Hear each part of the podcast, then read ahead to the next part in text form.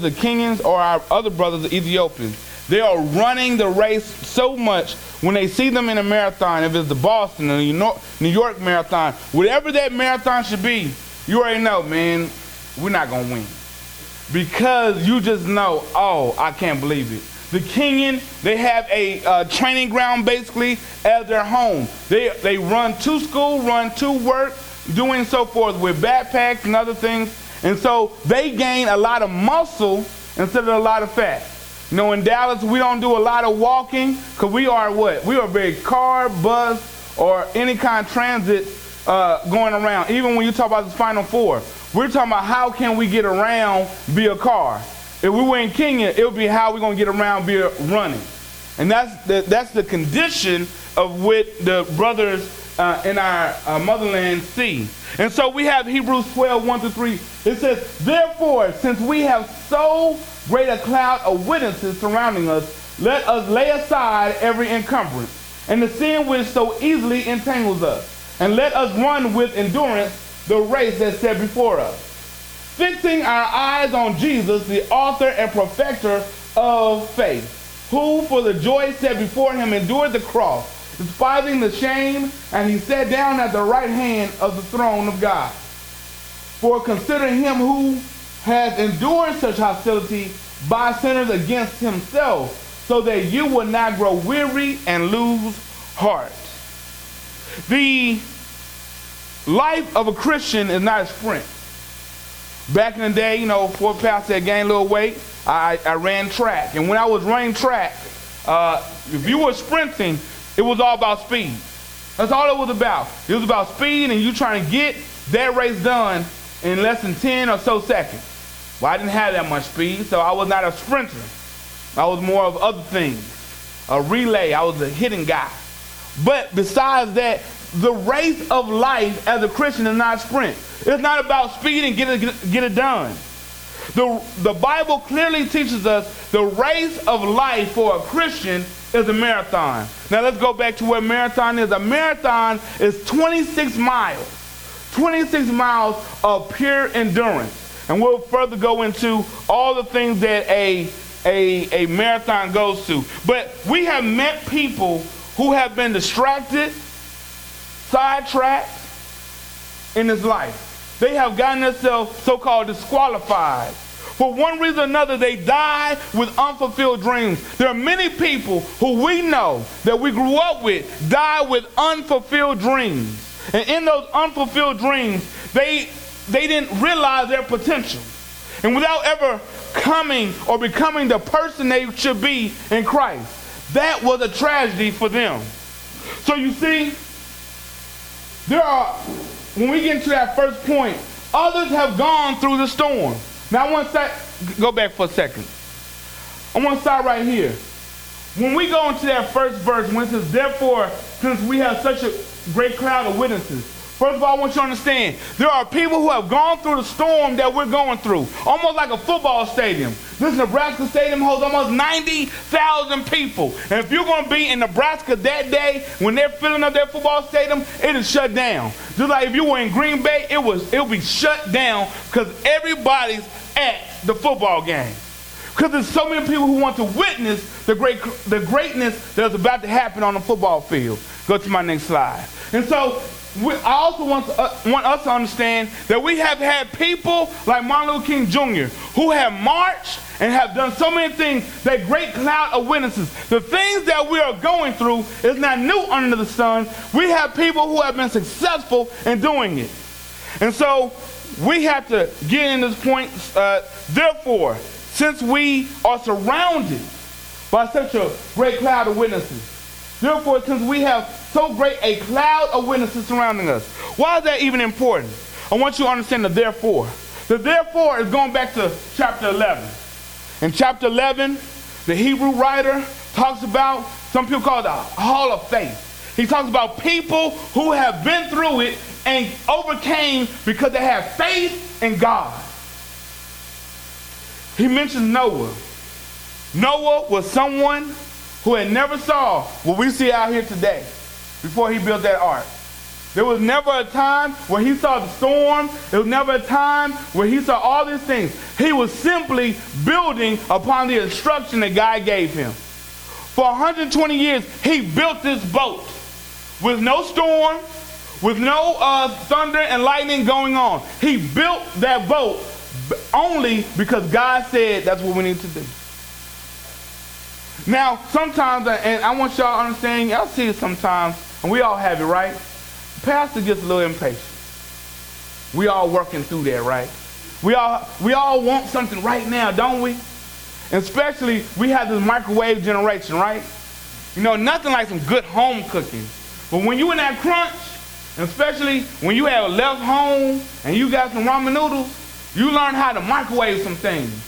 But when you microwave those things, you know, it said three minutes. How many times we let, let it go to three minutes? We like, it's all right. It'll be all right at 250. It'll be all right at 230. Now, sometimes we like, let me put it back in because it's really not right. Now you messed it up. But we have a microwave society. We want things instantaneously. We want things now. That's why when we tweet, when we Facebook, when we do all these things, we want things at convenience. We have drive-throughs. We get upset. We had a drive-through, and we had that drive-through. It takes a long time. We like, no, I'm not coming back here anymore. Even though it might just took you three or four minutes, and you're not cooking. They already got your double cheeseburger. Why not wait? But we like, no, I got to go. We'll peel out that line, won't we? Or we'll be upset if they put them little barriers around there. And some of us so bold to go over the barrier, by mess up your car. But because we're so impatient. But I want you to understand that Noah said, I have been through this. I had been at a point where I'm building this ark. This ark is not, it's not something that's like this big as this building. This ark is going to be as big as a couple football fields. So everybody's going to see this ark. And people going to come and like, is your daddy crazy? Why he building this? And what's a boat? And what's an ark? What is all this? What, why your daddy building this? After a couple years, you think Noah might be crazy. People mocked Noah. Noah came with the same message. Judgment is coming. Ten years go down. Judgment is coming. Brother, it's been 10 years. Ain't no judgment coming. It's been 25 years. No judgment's coming. It's been 50 years. No judgment's coming. That's what the people are saying to Noah. You see, only people who were with him was his family. Only his family said, Daddy, we're going to follow you.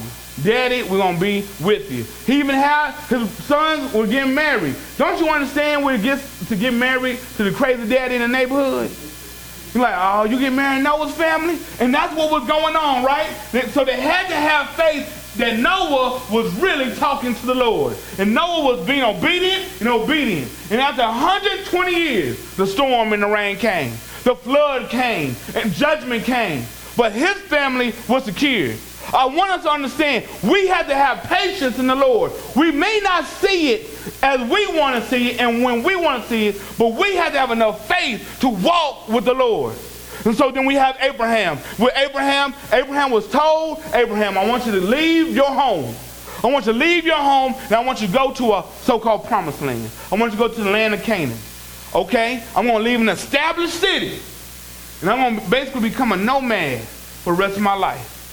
And he and he wandered and, and it came to a point where even he had his nephew Lot. He said to Lot, Lot, you can choose where you want to stay and I'll take the other place. Lot said, I'll take the established city. A city that probably made him think about Ur. And no, and Abraham said, then I'll take you out there in the, uh, in the wilderness, in the nomad land. And through all that, Abraham kept the faith. Abraham was then told at 100 years old, You will have a son. Now, I don't know about you, but there's not too many seniors that I want to see pregnant over there. Amen? His wife was 90 and, no, and Abraham was 100. That sounds crazy. But he had faith. And then when it happened, there was joy. And then God told him, Noah, I'm sorry, no, I'm getting my Noah to my Abraham. To Abraham, Abraham wants you to go up to Mount Moriah and sacrifice your son. He had to have faith in his Lord that he was going to have a way. You gave me a promise, Lord, that you're going to give me this son, and now you're telling me to give this son back to you. Yes. How much faith do you have in me? God is wanting to know how much faith do we have in him. So when we have that, Therefore, there's a cloud of witnesses. There is a cloud of people who have been through the storm that we've been through, and they have walked in faith. It's tough. It's hard. It is difficult to walk in a faith with the Lord. But understand that just like Abraham, it said that Abraham did not get to see the promises that he was given, but he knew it was going to happen. It did not happen in his son Isaac. It did not happen in Jacob. They had to go all the way down to Egypt and become slaves. They had to go all the way down to Egypt, become slaves, and then be freed by Moses and went through 40 years in the wilderness. And after that 40 years, Joshua took them into the promised land. That's when the promises started to be realized. But understand, that's some 400 or more years later. But Abraham said, I have faith that my Lord will deliver.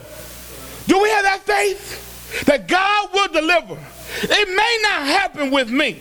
But it may happen with my children. It may not happen with my children, but my God may happen with my grandchildren. It may not happen with my grandchildren, but what I don't know, my God, if He had a promise, will deliver.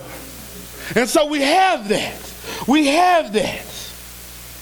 So Noah would tell us to keep keeping on, and Moses would tell us to keep the faith. So the next thing I want us to, uh, to ask, can I run obese? Oh, Pastor? Can I run obese? Now, this young brother who's here, he, go ahead, he tried his best. I want to tell y'all about three weeks ago. I'm out there in South Dallas, and we're checking out some houses, and is it bad or good, and all that good stuff. And there's a dog barking. I don't care about no dog. He's behind the fence. No, we just trying to see the house vacant and doesn't it get boarded up and so forth. Is a drug house, would not. We bought a state fair. Hey, dog barking. Cannot fully see the dog because he's in the next lot. And the dog's face is kind of hidden. So all you see is his, little, his face. So you just see his face and little face, little face. Going and he barking, whatever, dog. You behind the gate. So we go and we're like, you know, the owner of this vacant house is actually down the block. Go to the owner's house. That house is vacant. We see that dog, that dog barking again. Whatever. You barking again. We don't care because you behind the fence. And so when I, my code officer and I were walking out, I'm looking this way. My code officer says, Mark, watch out.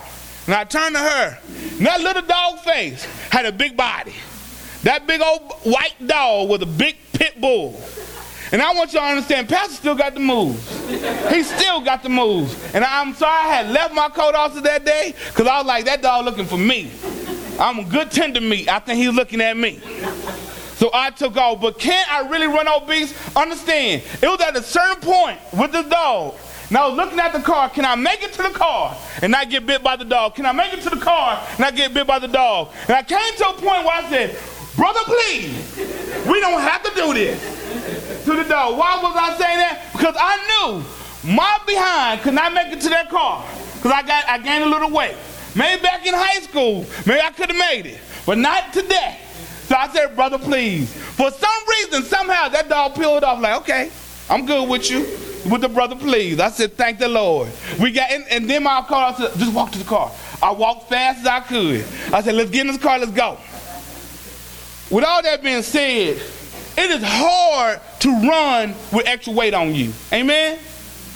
If, uh, going back to my brothers who are the Kenyans, you don't see any, and even the marathon runners, None of the marathon runners, first of all, all obese. But second of all, you don't even see muscle-bound marathon runners, right? You don't see marathon runners that could truly be in the NFL or something like that. No, a marathon runner is slender. They, they, uh, when you run this marathon, you, you just have your shorts and so forth. You're not, you're not running with like sweats on. You're not running with backpacks. You're running with the bare necessities. God here is telling us and when we get to that scripture, let us also lay aside every encumbrance and the sin which so easily entangles us. And let us run with endurance the race that's set before us. Let us. Now, now, Pastor, you said let us lay aside every encumbrance and the sin. Well, let's first talk about the encumbrance. The encumbrance can be any kind of opportunity that distracts us. It can be entertainment opportunities. We're going to the movie. Some people might have went to Noah. Some people might have went to see whatever movie, or, or maybe you went to see the Final Four uh, entertainment extravaganza down at now Reunion Park.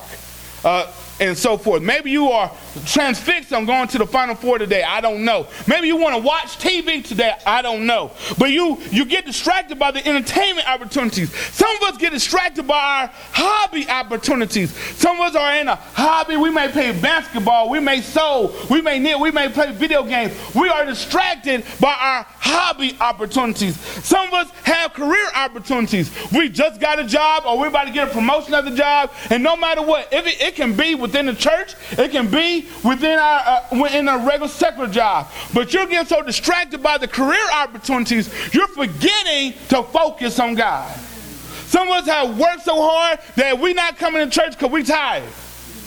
We have given so less to God, but we give so much to the job. We give so much to the job at times, we have forgotten to even give to our own family, which is probably one of our first ministries. We have given everyone else but to God Himself. So all these things are good, but they can take us off course. They can take us out of the race and we don't even know it. Guilt can also be a distraction. Guilt can uh, help and, and destroy us and, and help to take us from the focus on the race. Now, why do I say that? See, some of us, if not all of us, have a past, amen? Some of us, if the certain person called, if you get a text or email, it will harken you back. Some of us have certain songs that we don't want to hear. Some of us can hear some Al Green and get messed up. Some of us hear some Luther and get messed up. Some of us can hear some Mary Mary and the road was so long and get messed up because it harkens us back to a past. It harkens us back to maybe you fell in love with somebody and they hurt you, or maybe you hurt someone else. And so you're in this guilt situation and you're distracted from moving forward. See, the race of life is not about standing still. The race of life is not about walking backwards. The race of life is about moving forward over and over again, step by step, walking with the Lord. See, the encumbrance that we have to let go, to lay aside, we have to lay aside these things. And you ever, you know, we do our fast the first uh, of the month. And I had a discussion yesterday that laying aside no, Pastor loves some good steak. Had steak this week. It was good. But I learned that that steak holds me down. I learned that all that meat and potatoes will hold me down. And that when I get this fast, I'm starting to let go and put aside certain things that I don't need in my life anymore. That, that I'm actually enjoying eating the broccoli. I'm enjoying eating the brown rice and so forth. I'm enjoying the water. My wife asked me, when was the last time you just drank straight water? You mean with Crystal Light? No, just water. I said, well, it may be about two weeks ago said that's a shame. And it was a shame. I really had to think about that. When was the last time I just had water by itself? And what I was thinking was this I have to lay aside. This is the encumbrance. The encumbrance is something that makes me feel good. Yes, it's temporary, but it makes me feel good. It gives me a temporary happiness. But when I lay aside the encumbrance, I will receive eternal joy. See, the joy that I have will help me get through the storm. The joy that I have will help me get through the race. The joy that I have will help me to overcome some of the things that are coming at my head. That joy that I have because I lay aside those temporary happiness moments. Amen? I lay aside that. And so you may have stumbled, you may have fallen, but we have to get back up. So the best race stories is when someone has fallen and is at the end of the race, they don't even win. They're the last ones coming in. They limping in. They like everybody's clapping. Oh, that's just wonderful. Why are they saying that? Because they did not allow the setbacks to hold them back. They didn't allow the setbacks to hold them back. They said, I'm going to finish this race no matter what. No matter if everybody leaves, I'm going to make it to the finish line. It's not about me winning. It's about me completing the race. It's about me enduring the test. It's not about me making first place. It's about me making the complete race. So don't let the setbacks hold you back. And so we get into the next thing that, that sin that so easily entangles us. Many of us believe that sin is harmless. You know, the sin only affects me. It only affects what I do. But don't we know that, and don't we see that if my grandfather was alcoholic, there's a great chance my daddy was an alcoholic. If my dad's an alcoholic, great chance I'm an alcoholic. Why you say that? Because see, I saw it and it was a learned behavior. You see, that your sin has an effect on others. Your, how you're living has an effect on others. We live in a domino society. What you're doing, if I cut somebody off, don't you understand? He might shoot off his mouth. He shoot off his mouth, his kids hear that. Well, I can shoot off my mouth too. You see that domino start happening? It was because I first, and, and it happened to me on Friday. We won't talk about that. But but you cut somebody off by accident, and they get going. What am I saying? Because I've sinned, because I made these mistakes, because I've done something unholy, it has a ripple effect out to society. It has a ripple effect in our families. Many of us living today because we've seen that in our own homes when we were growing up. Some of us don't value ourselves because our mother and father didn't value themselves. Some of us will allow people to do us wrong because we saw our mother been done wrong. And so we don't think we have value. Some of us think that we are defeated because we saw our mama or our uncle or whomever defeated. But understand, God says, I come to do a game changer in your life. See, what you think that you have defeat, I come and bring you victory. What you think is a generational curse, I can turn into a generational what? Blessing. I can turn it and break the chains that are upon you. And so, me focusing on just sin, that's not the, the real key. That's not the real key. Why you say that? It's not, many of us will bog down and focus on the sin. The truth is we need to focus on the race. You see, I can focus on, man, I need to Stop eating that double cheeseburger from McDonald's. I need to stop eating that double cheeseburger from McDonald's. But that's not helping me. Anybody been there? Anybody been there? You trying to overcome something and it's not helping you? You, you don't understand why you're not overcoming this? Because you gotta look at the broader picture. You gotta look at the broader picture of this right, this race in Christ. This race that we have in Christ is bigger. See, when you know your goal, there's certain places you won't go. It would make no sense if I'm running a race for me to run into the stands. Because I need to stay on the track. It makes no sense for me to run and talk to my coach. I got to stay on the track. Some of us have gone so left and gone so right that we haven't stayed right there in the middle of the road and just run our race. We get so distracted by everything else. Don't let the sin be your distraction, but let your focus be on the race for Christ then Christ Himself will start taking care of the mess in your life. But that sin, this is that sin, which so easily entangles us. So easily. And let us run with endurance. What does endurance mean? See, endurance is an active patience. What? See, many times when we think about patience, we think, I just got to sit here, listen, be quiet. Let them say whatever, and don't just, just stay here. No, God wants us to be active in our patience. God wants us to be active. He wants us to run with endurance. See, when we run with endurance, we're running past something. We're running. We're not standing still. We're not staying stagnant. We are moving forward. Even when you're still, you can be active. But being stagnant means you're not doing anything. Right now, do you have a stagnant life or is your life a life racing towards endurance? What are you doing today? How are you living today? So, I want you to understand I'm not a marathon runner, never have run a marathon. You know, maybe one day the Lord will uh, bless us in that. If He does, then Pastor has slimmed down all the way. He has slimmed down. You know, clothes is falling off. If I'm running a marathon, praise the Lord, maybe one day. But the, the thing that a marathon runner would tell us, the first thing, you got to slow your pace. So you don't go out there and use all your energy up. Some of us have run our Christian life like that. We get saved and we want to tell everybody about Jesus and we sing it and all that, and we get so pushed so fast that we don't take our time to learn, take our time to listen, take our time to grow. We want to do it right now, do it, we got to do it right now.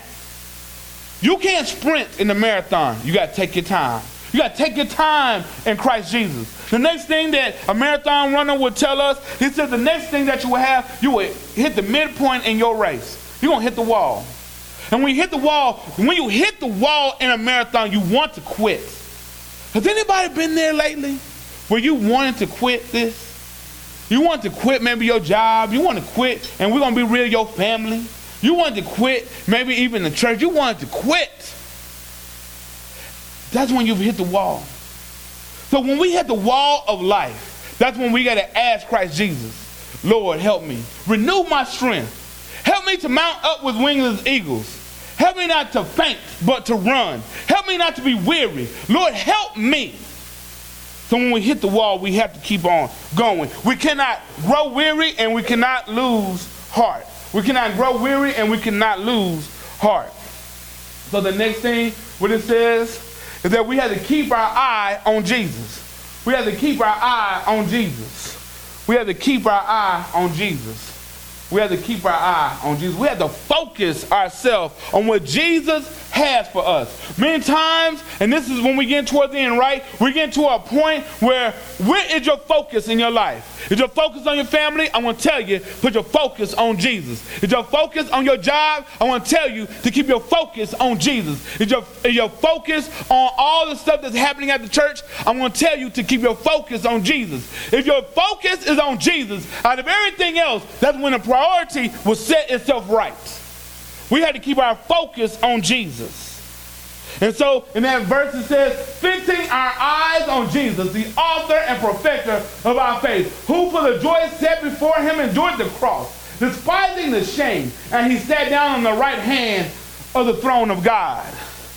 Jesus was opposed. Jesus was persecuted. People mocked Jesus. His family did not support him. He had, yet he stayed the course. He kept running a life. He was born into poverty. He was born in the hood. He was born in a city of garbage. But he kept the course. He said, no matter what, I'm going to keep the course. He knew that running this race was going to cost him. It was going to cost him his life. He was going to endure such a torture. It was going to be unbelievable. It says that the, the word excruciating helps to come from that word that we get from that crucifixion, that excruciating pain, this, this excruciating pain that he went through, this cross that he was on. It was a cross that was something to say this person is cursed, this person is nothing. This is an example to all of y'all. You bet not step up to us or you'll be crucified just like this. And he got on the cross. He wasn't stoned, he got on that rugged cross. He didn't go to sleep and die. He got on that rugged cross and endured the excruciating pain for us. In one translation, when it talks about uh, uh, uh, running the race, it with no eyes for anyone or anything else except for Jesus. Except for Jesus. Understand what Jesus went through. Jesus went through this amazing pain for us. He went through a shameful death for us. That no one was there for him. He went through it for us. Not because he had sinned, but because he loved us. Not because he had done something wrong or that he was truly found guilty, but it was because he loved us. He had all power to get off the cross. He had all power to say, I'm not doing it. But he said, I'm going to submit myself to the will of the Father so that the bridge can be gapped between man and God. This cross will help to bridge man and God together again. So this Jesus endured this excruciating pain for us. It's amazing when you think that Jesus chose to die this kind of death. He was willing to die the shameful death. He chose to go through the suffering. He endured the cross for us. So if you want to win the, win the race, I want you to understand you have to stop. You cannot stop running. Well, what do you mean? What do you mean you cannot stop running? If you want to win this race of life, you cannot stop running. You can't give up. You can't quit. Because understand, there's a reason why we talk about Jesus. Because Jesus said, I have overcome the world, and so can you. Because of me. You have life because I live. This Jesus is right there saying this. This Jesus who came and for 33 years, he was saying, I'm here right here. I saw at the very beginning of this world my Father creating all of this. I was there when he breathed very air into Adam's lungs. I was there when Adam sinned. I was there when God said, But I got a plan, even though they have messed up. I have a plan, even though they have sinned. I have a plan. And my plan, son, is you. You're going to be the great redeemer. You're going to be that kinsman redeemer. You're going to be Boaz for my people. When they're going for the crumbs of life, you're going to be the one being there, being there right there saying, I'm going to lift you up. You're going to be that Christ that says, I can walk on water. And when they sink, you're going to be that same Christ that says, I'm pulling you back up out of the muck and mire of your life. That same Jesus. And so he says, don't give up. Hebrews 12, 3 says, For consider him who has endured such hostility by sinners against himself, so that you will not grow weary and lose heart. Jesus endured so much so that we would not lose heart. Jesus died on the cross, but you know, three days later, he got up. He died on the cross, and he had to be put in a borrowed tomb. He died on the cross. He had no home or, or, or anybody to really take care of him, but he died on that cross for us. He was put in a borrowed tomb. So three days later, he got up with all power. And understand, his disciples did not believe. His disciples did not trust that he would get up three days later. But he got up. Because he lived, I live. Because he endured that cross. Because he took my sins. Because he took your sins. Because he took all the world's sins. He took it upon himself, this spotless lamb. But he got up on the third day. It says that we should not grow weary. We should not grow weary. We do not need to stop running this race. Going back to my brothers who are Kenyans, they look with intensity. They look with intensity that they are going to win. They're almost running a marathon amongst themselves and not with everybody else. See, many times we're trying to compare ourselves to the world, but we need to run the marathon with our focus and our eyes fixed on Jesus. That is our true answer. That He is our true author of our story. He has perfected our faith. He is that Jesus that went on Calvary and died for us. This same Jesus says, If I hold my peace and run, the Lord will fight my battles. I know that victory shall be mine. I know victory shall be mine because I know I can overcome alcoholism. Can someone today say, Victory shall be mine?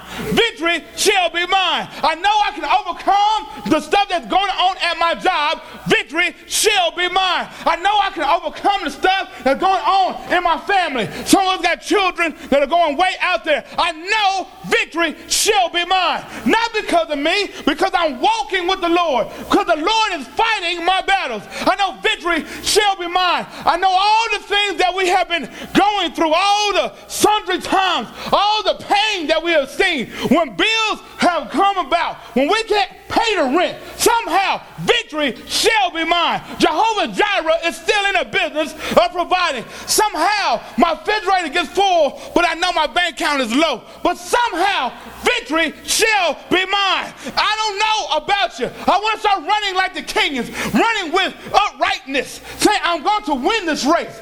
I'm not really running with you all, I'm running against the clock. I'm running against the clock because I want to accomplish the purpose I came out here for. I'm not running with Johnny. I'm not running with Susie. I'm running against this clock. I'm running for the finish line. I'm running because I have myself fixed on the prize. My prize is Jesus Christ. The same Jesus that put his hand and said, Put your hands in my hand. Victory shall be mine. The same Jesus that put his hand and said, You put it in my hand. And see, I endured the cross. But in my resurrected state, I'm telling you, this what my being is, is because I have freedom. Who I set free is truly free indeed. Who is who has set himself who set himself humble on this earth to die for us, an unworthy people. But this Jesus, this Jesus said, victory shall be mine. Somebody this morning needs to get up and say, victory shall be mine. So walking around defeated. Victory shall be mine. I'm walking with an uprightness in myself because all the battles that I'm fighting, my God is fighting. I don't have to walk with uncertainty because my God has a certain path for me. I don't write my story. I have the great author indeed. My God is my author. I don't have to write any more novels because my God is a novel writer. He's writing the best story of my life. Victory shall be mine. This morning, if you don't know Christ Jesus in your heart, if you don't know Christ Jesus in your heart, I will ask you this. Because right now, if you don't know Christ Jesus, victory is not yours. If you, if you don't know Jesus as your Lord and Savior, victory is not yours. But the minute you accept Jesus Christ in your life, you start seeing something happening. Something starts rattling in your life. Change starts to occur. Victory starts happening in your life. Victory shall be mine. That's what I want y'all to walk away with today. If you don't know, if you don't have a church home, I'm asking you to make victory your home today. Victory shall be mine. And then if you have a prayer request, you're saying, Pastor, I've been going through. I've been going through the storm. I don't know how to get through all of this. I don't know what I'm doing anymore. I've been chasing one thing and chasing another. I'm telling you today, today, victory can be yours. But we need to give it to the Lord. All the things that are holding us back, all the setbacks, give it to the Lord. And you will see victory.